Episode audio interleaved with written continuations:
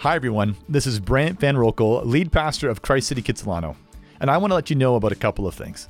First, if you're not a part of a local church, let me invite you to join us at Fifth Avenue Cinema on Burrard Street at 9:30 a.m. We meet every Sunday morning for worship, word, and sacrament, and we'd love for you to join us there. Second, if you are new and you want to get connected, let me say welcome. Christ City Church Kitsilano is a neighborhood church committed to making missional disciples for the sake of the neighborhood. If you want to hear more about what God has called us to here in Kitsilano, then please reach out to me at brant at christcitychurch.ca or you can visit christcitychurch.ca slash Kitsilano.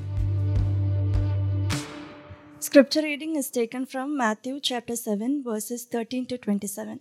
Enter by the narrow gate, for the gate is wide and the way is easy that leads to destruction, and those who enter by it are many. For the gate is narrow and the way is hard that leads to life, and those who find it a few.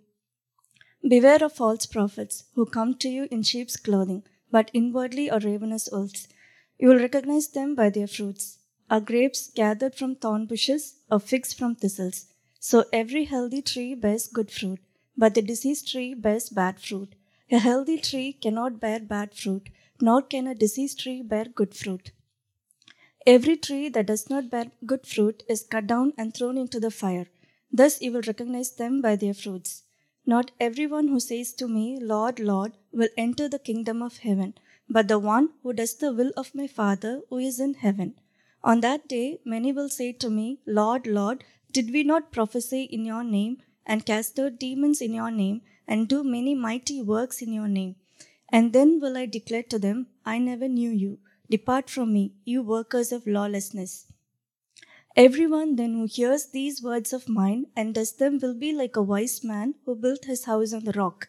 And the rain fell, and the floods came, and the winds blew and beat on that house, but it did not fall, because it had been founded on the rock. And everyone who hears these words of mine and does not do them will be like a foolish man who built his house on the sand. And the rain fell, and the floods came, and the winds blew and beat against that house, and it fell, and great was the fall of it. This is the word of the Lord. Thanks. You may be seated. And as you're seated, I wanted to let you know about something special happening today. Um, we are in our Proverbs City, our series at Christ City Church right now, and we're learning all about wisdom from the book of Proverbs. Um, but this morning, we get to take a full sermon just to jump to the wisdom that Jesus gives us in the Sermon on the Mount, the passage that we just read. And we have the blessing of uh, having Dr. Jonathan Pennington here um, to come and to lead us in the, the sermon this morning. Um, Dr. Jonathan Pennington is, uh, is one of my old professors, the seminary that I attended, and is one of the men in my life, in my formation as a Christian and as a pastor, um, who I think has had some of the most significant influence. Um, so I'm just really deeply grateful uh, for him. And he's not just a professor, uh, there's really a, a strong pastoral tone to all that he's done as a professor. And actually, that's because he is a pastor.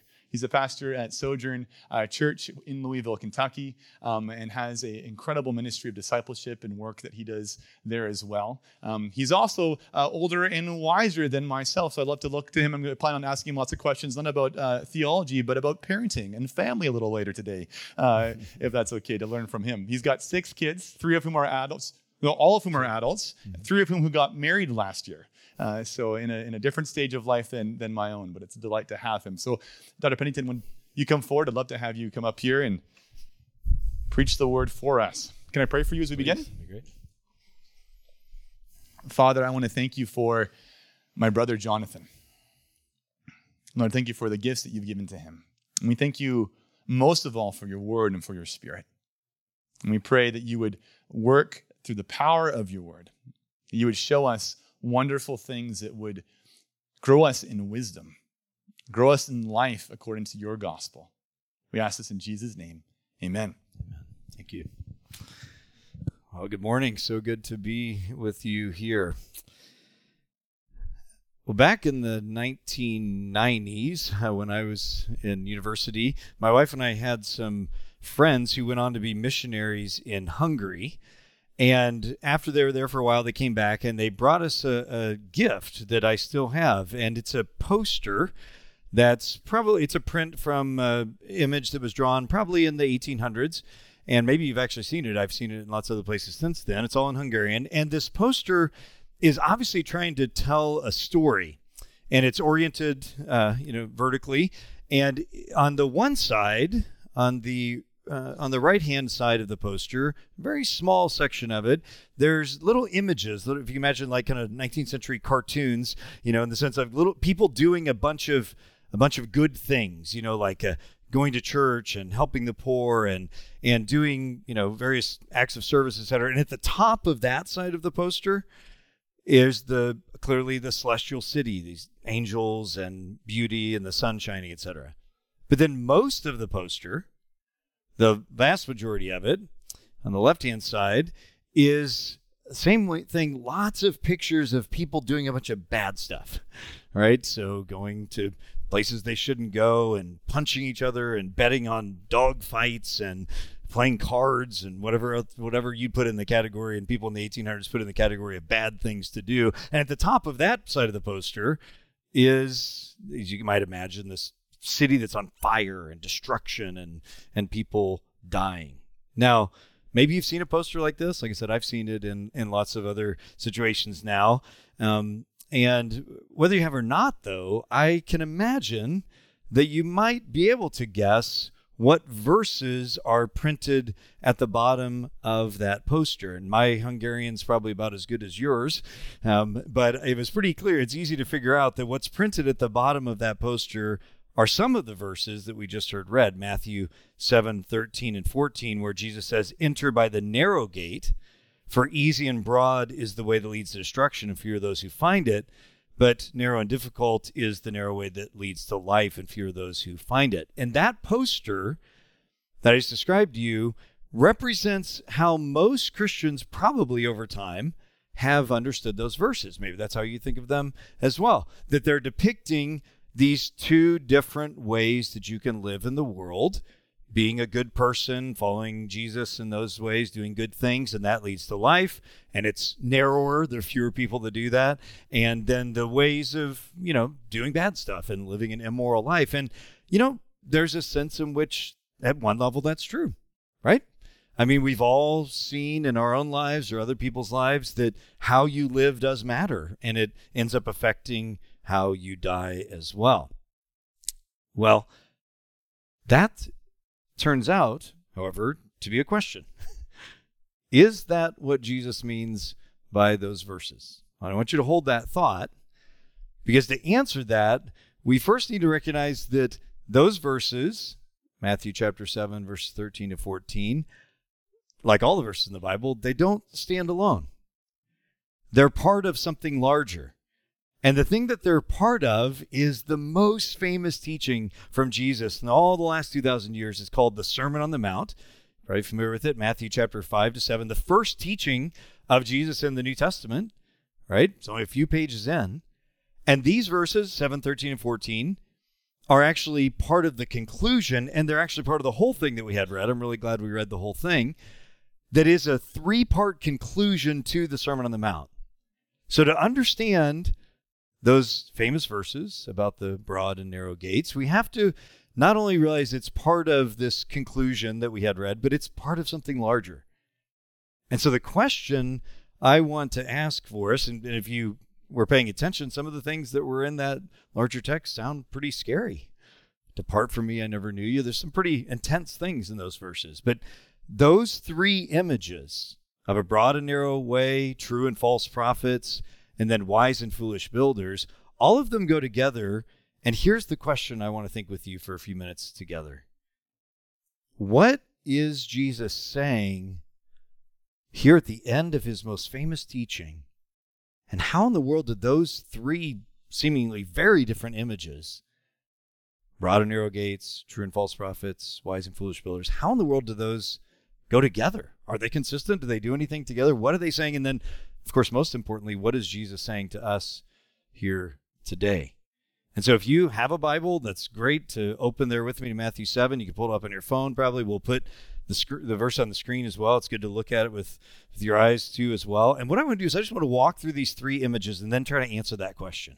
How, what do these images mean, and how might they go together, and what's God saying to us today? So, let's start with that first one, right? Again, enter through the narrow gate, for wide is the gate and broad is the road that leads to destruction, and many enter through it, but small is the gate and narrow the road that leads to life, and only a few find it.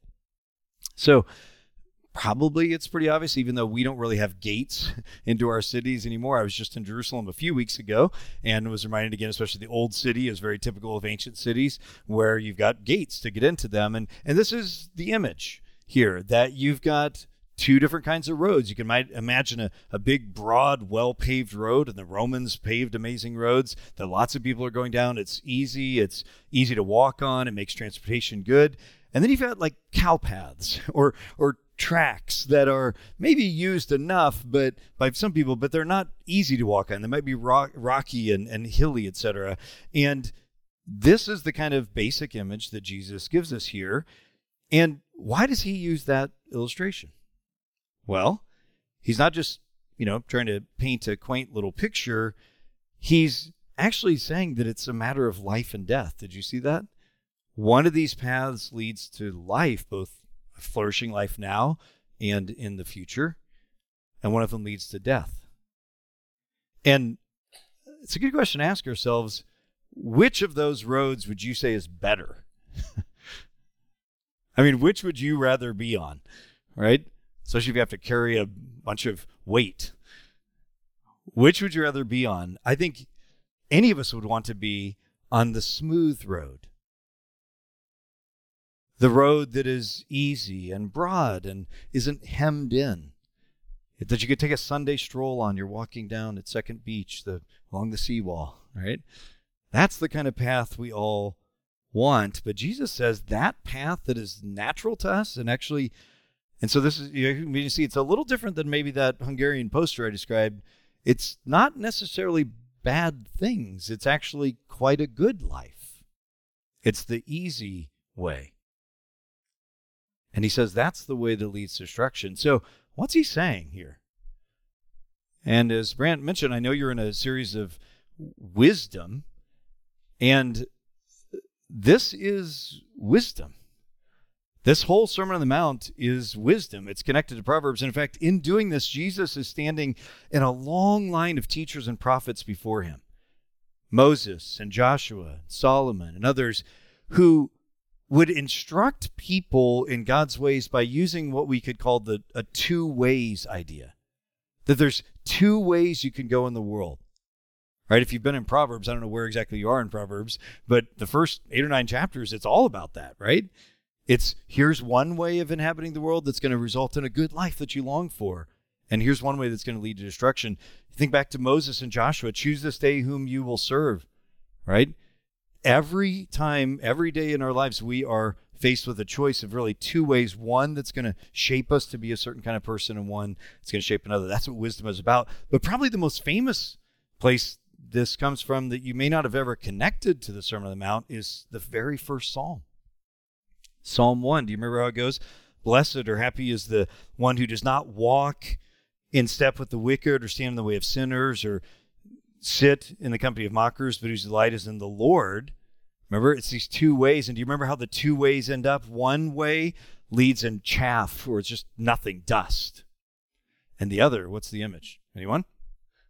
A tree, a verdant tree that is planted by streams of water that's bearing fruit, right? This is the same two ways idea. And so, what's Jesus saying here in chapter 7, verses 13 and 14?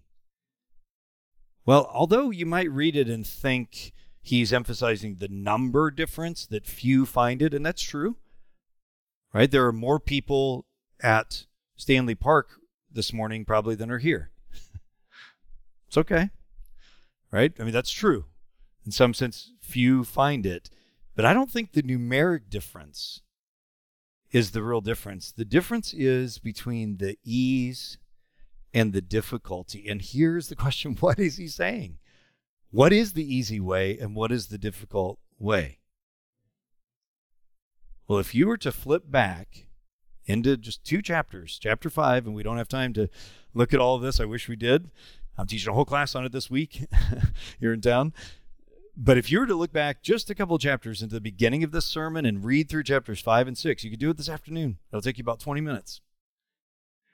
what you'll find is the consistent thing that Jesus talks about all throughout the Sermon on the Mount is that there's a way to inhabit the world that is actually religious and doing good.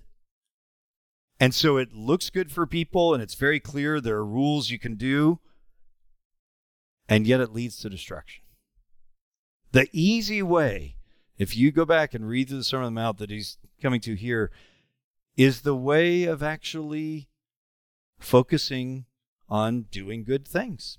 So unlike our Hungarian poster where the, the easy way is all this bad stuff, what I think Jesus is really saying in the Sermon on the Mount, if you go back to chapter 5, maybe you've heard these words before, he says, You've heard it said, do not kill. I think most would say, Yeah, we agreed, that's bad. I'm not going to kill anybody.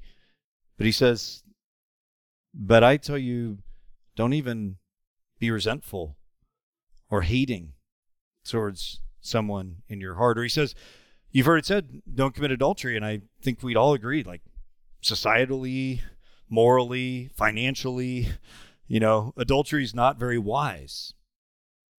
But he says, and I say to you, but are you full of lust towards your friend's husband or wife or someone else? You see that, and it goes on and on the narrow way, the difficult way, is something different than we think. It's the easy way is the way where you're doing all the stuff on the outside. And so, and I'm going to come back to this here at the end and press into this, but I think what we really need, using the images of 7, 13, and 14, I think we really need a three part poster where on one side is living a life of immorality and destruction and that that does lead to destruction. And then on the other side another path that leads to destruction according to Jesus is actually living a religious life on the outside and the narrow way is something different and let's look at the next couple of images more quickly and see what they might be. Let me read for you the second image he gives. It's a little longer. He says in 7:15 and following, "Beware of false prophets who come to you in sheep's clothing, but inwardly are ravenous wolves. You will recognize them by their fruits. Are grapes gathered from thorn bushes or figs from thistles? So too every healthy tree bears good fruit, but the diseased tree bears bad fruit.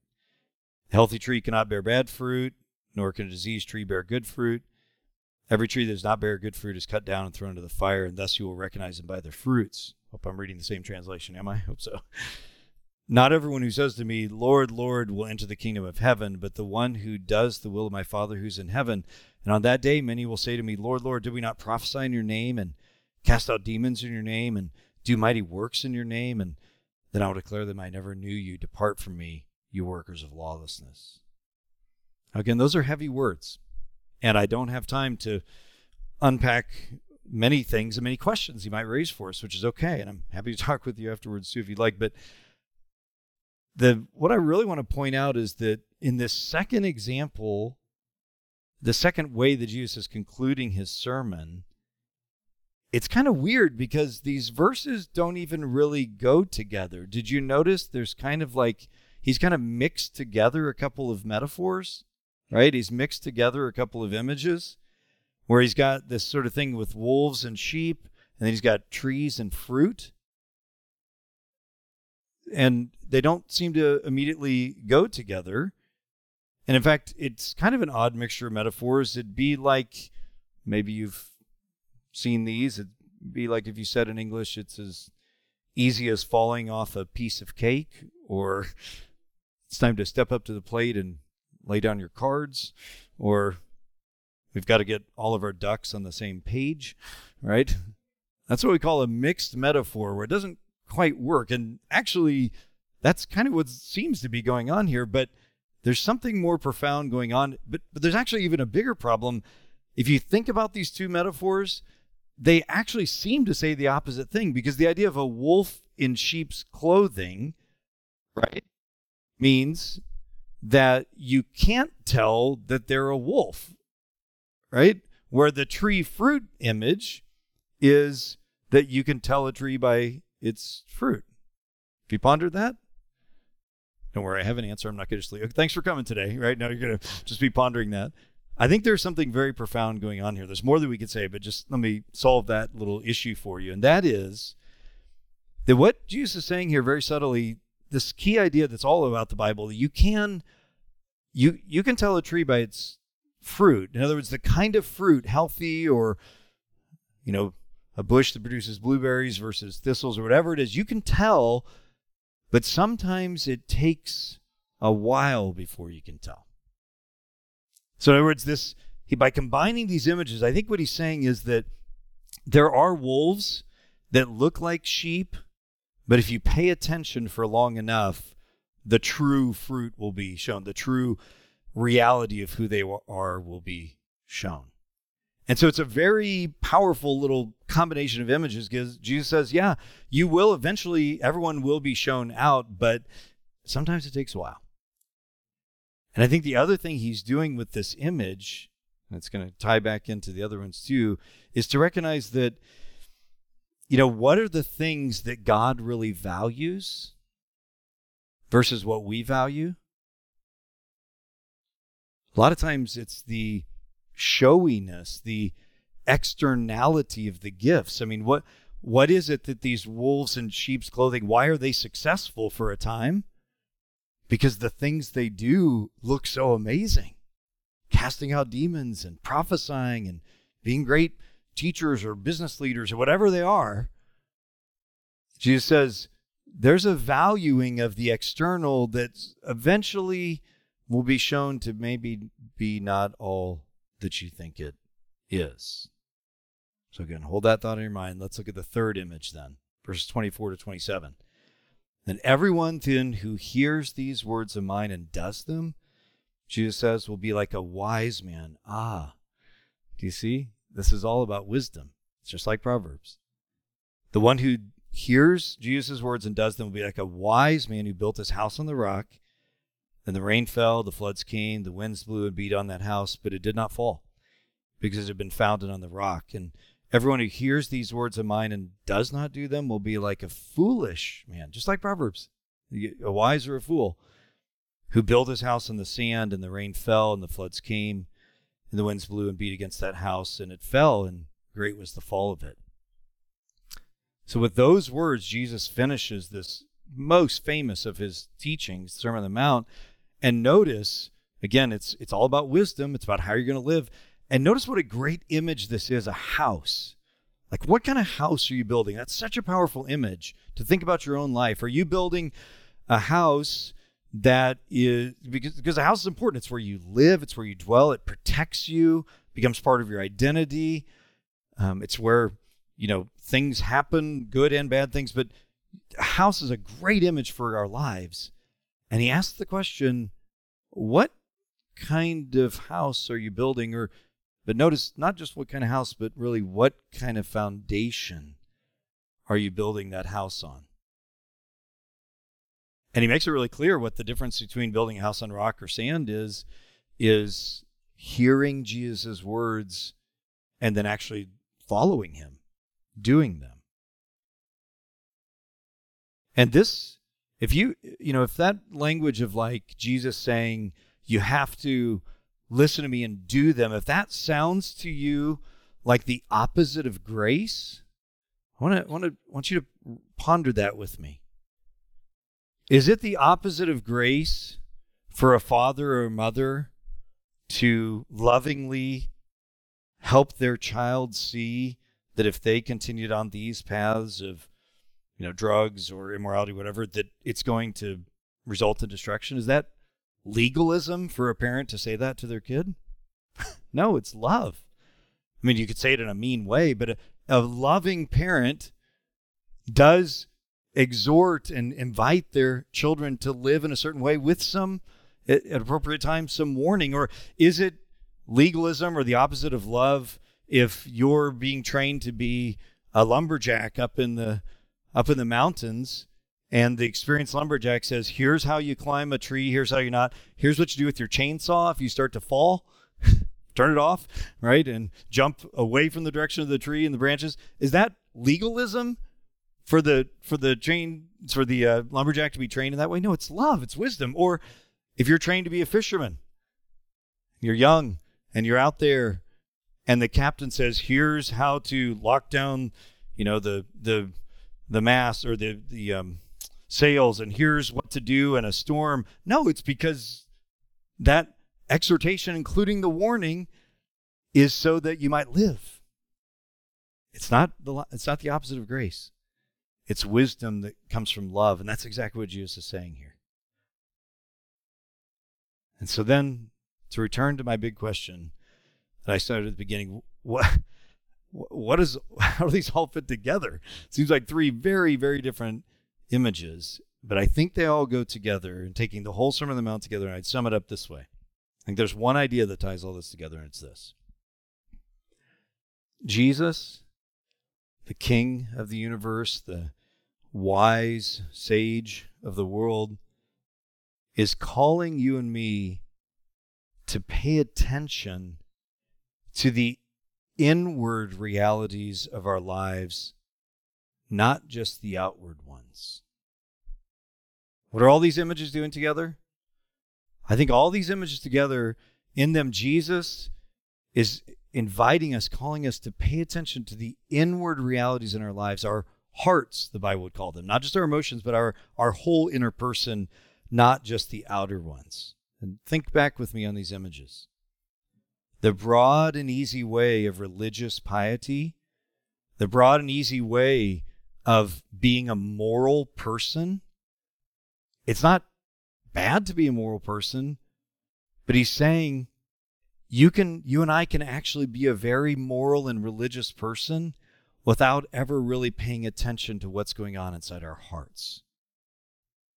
We can say I didn't kill anybody, I haven't committed adultery. But Jesus says, I'm glad because those things are bad for you and for others. But is your heart full of anger and resentment, bitterness towards someone, maybe somebody else in this room who's wronged you, maybe in a major way, maybe in a small way? Or you may not have committed adultery, but again, is your heart full of lust? Covetousness? That can be sexual, it can be houses, cars, whatever it is. The broad and easy way, Jesus says, is actually primarily being moral without being honest about what's going on inside your heart.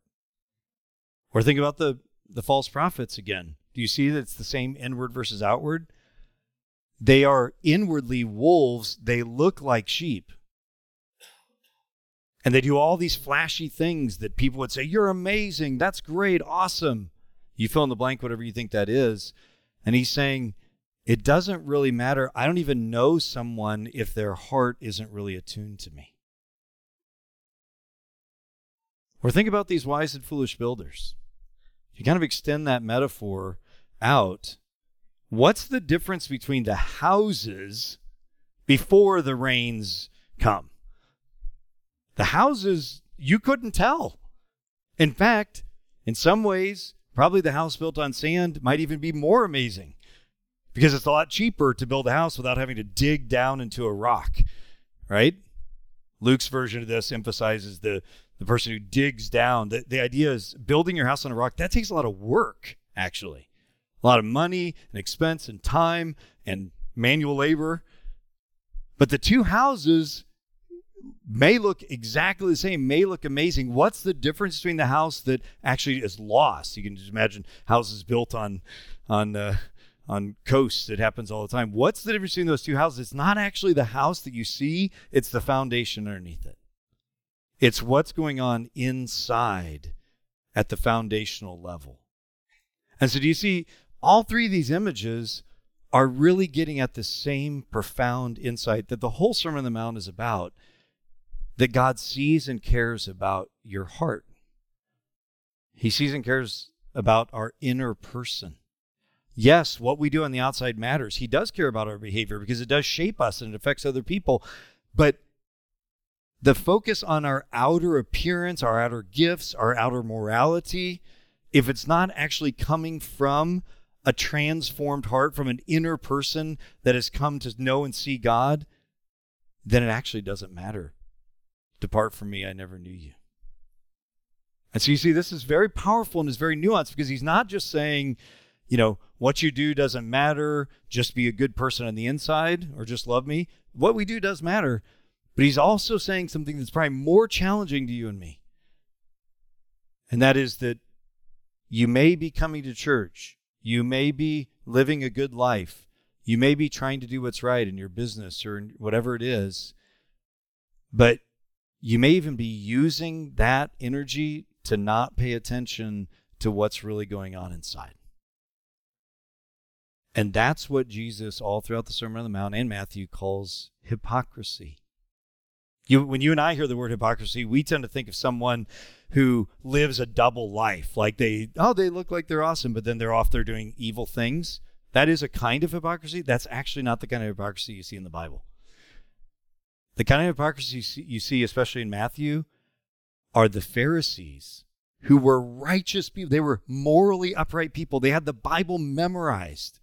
They had advanced theological degrees. They were I mean, I think a lot of them were probably very good people. People like the rich young ruler you meet later in Matthew 19, who, by all accounts, really is a good person. He's respected. He's living a moral life. There's nothing wrong with that in that sense, unless your heart is disconnected from God. And that's what Jesus calls hypocrisy a disconnect between our external lives and our internal lives. And he doesn't want that to be the case. I think of it like in the old days when you go to a furniture store when televisions were huge. You older people, you can remember this, right? They were too expensive to have these huge televisions for flat screens. So you go to a furniture store, and so they would have like these mock televisions that didn't have any insides. You remember this? So you could just go up to this huge thing and just pick it up. There's nothing. It's very possible to be a faithful church member and be a fake television in a furniture store. Because it's not going to work. And sooner or later, when somebody tries to turn it on, it will be shown that it doesn't work. So God cares about who we are in the inner person, and that is what ties all of these teachings together. So, what do you do with this? what does this look like? Like, let's say you're you're aware. You're paying attention. There's something here for me. This, this, something is ringing true and maybe you don't maybe it's overwhelming.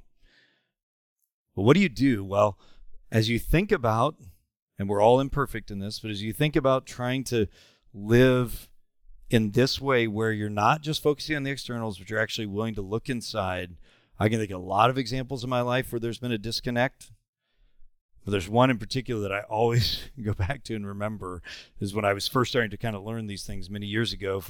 I uh, was teaching at a like a two day a week school thing that where some of my kids were at. I was teaching uh, Bible class for what we would call middle schoolers. I don't know what you'd call it here, but like basically, I don't know, at the end of primary school, so sixth, seventh, eighth graders, we'd say in the states. Uh, so you know, like 10, uh, 12 to 13, 11, 12, 13 year old boys. Okay. So I love kids. I have six of them myself, and we had four boys. It's awesome. Teaching Bible to 30 of them in a classroom, um, not so much my bucket list desire, but I did it, you know, for several years. And I remember one day it was mostly just, you know, shepherding cats most of the time, it felt like. Um, but I remember one day in particular, I had taught on Genesis and the creation accounts, and there's different views on that in the church history. And I was really careful and talked about it. And I felt like, wow, they were like, the boys were like really paying attention and whatever. Well, imagine my chagrin then when a couple of days later I heard kind of some rumbling, standing at the you know soccer pitch or whatever with mothers and whatever, that all these mothers of these sons were upset with me, and they were all talking with each other and texting with each other and emailing. Can you believe he said that in class? Blah blah blah blah blah. And I started to hear rumblings of this, and I was not happy, right? Because I thought, hey, I'm giving myself to teach your kids, and I did a really good job. I was really careful and none of you are coming to me with your concerns or whatever. So I thought, what am I going to do? I'm going to write an email. So I sit down, you know, type cat on the keyboard, type out this pretty heated email that's going to be taking the higher ground of like as Matthew 18 says, if you have a problem, you should come to them. I've got all the spiritual answers, right? All the biblical answers for it. My wife walked behind me, looked at the email and said, I don't think you should send that. And I'm thankful that I didn't, right? It was it had some heat in it, right? And so I realized, okay, that's right. I'll take the humble route here. Um, I'll just write an email to them and just apologize for any thing that I had miscommunicated and say I'd be happy to clarify whatever. And I, and that was the right choice. I'm glad I did that. Right? And I've been a Christian long enough and just a member of human society long enough to know that a kind answer, as the proverb says, a gentle answer turns away wrath, but a harsh word stirs up anger. So that was just good human wisdom, right? And I'm glad I was kind and I and I took you know, I didn't nuke the situation, right? And it it was fine. I'm glad I did. But over the next week or two weeks or so, I just kept finding myself being still upset about this.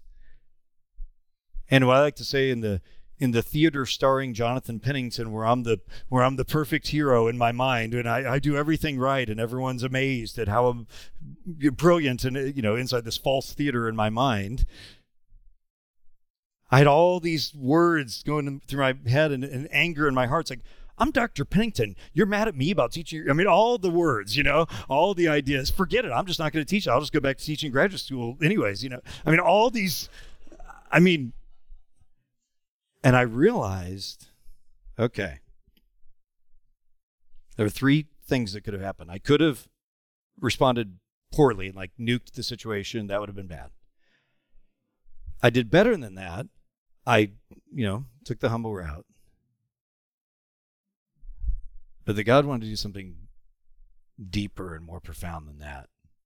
He wanted me to start asking, why did that upset me so much? Like, what is it that I think about myself that I could never make a mistake? Or what is it that the idea of someone criticizing me makes me so angry?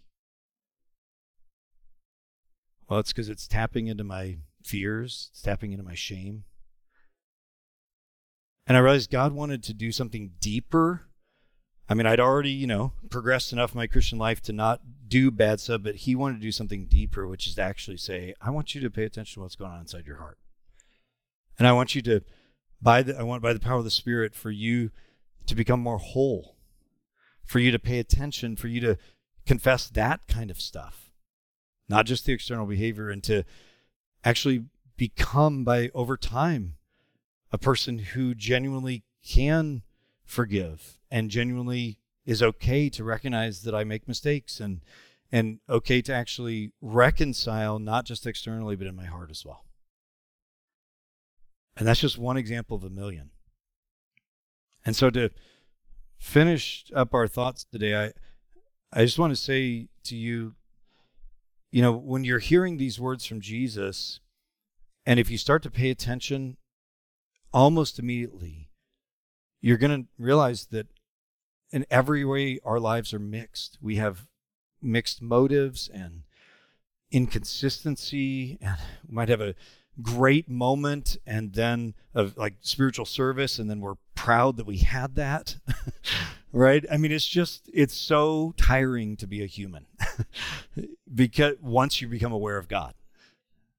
And once you start paying attention to your heart not just your external behavior it's really tiring it's really hard and, and it and it actually is feels really shameful and feels really embarrassing and so, what a lot of times we do is that we just shut that down. We don't pay attention. And we just kind of double down on on doing the right thing. But uh, as Jesus' ambassador and priest today, I want to re say what he's saying Come, come and take my yoke upon you, he says, and pay attention to what's really going on, on inside because he's looking upon you with a smiling face and he wants you to find life. The point of these teachings is not, well, you're dead. the point of these teachings is I want you to find life. I want you to go in the narrow way. I want you to build your house on wisdom. I don't want you to focus in the externals. He wants you to find life. Just like a father or mother, or maybe you didn't have a good father or mother, maybe a great uncle or whoever, someone who loves you and is giving you wisdom so that you might find life. This is the way to find life, Jesus is saying. Don't just double down on the externals in your lives. Start doing the interior hard work of asking, why do I show up the way I do? Why do I keep struggling with that? And know that He is looking upon you with a smiling face and wants you to find life. And you find life by being honest and vulnerable confessing your sins to others, maybe getting counseling help, therapeutic help, pastoral help, whatever you need, this is the way of life. The way of doing the honest internal work, which is the narrow but the beautiful way. So let me pray.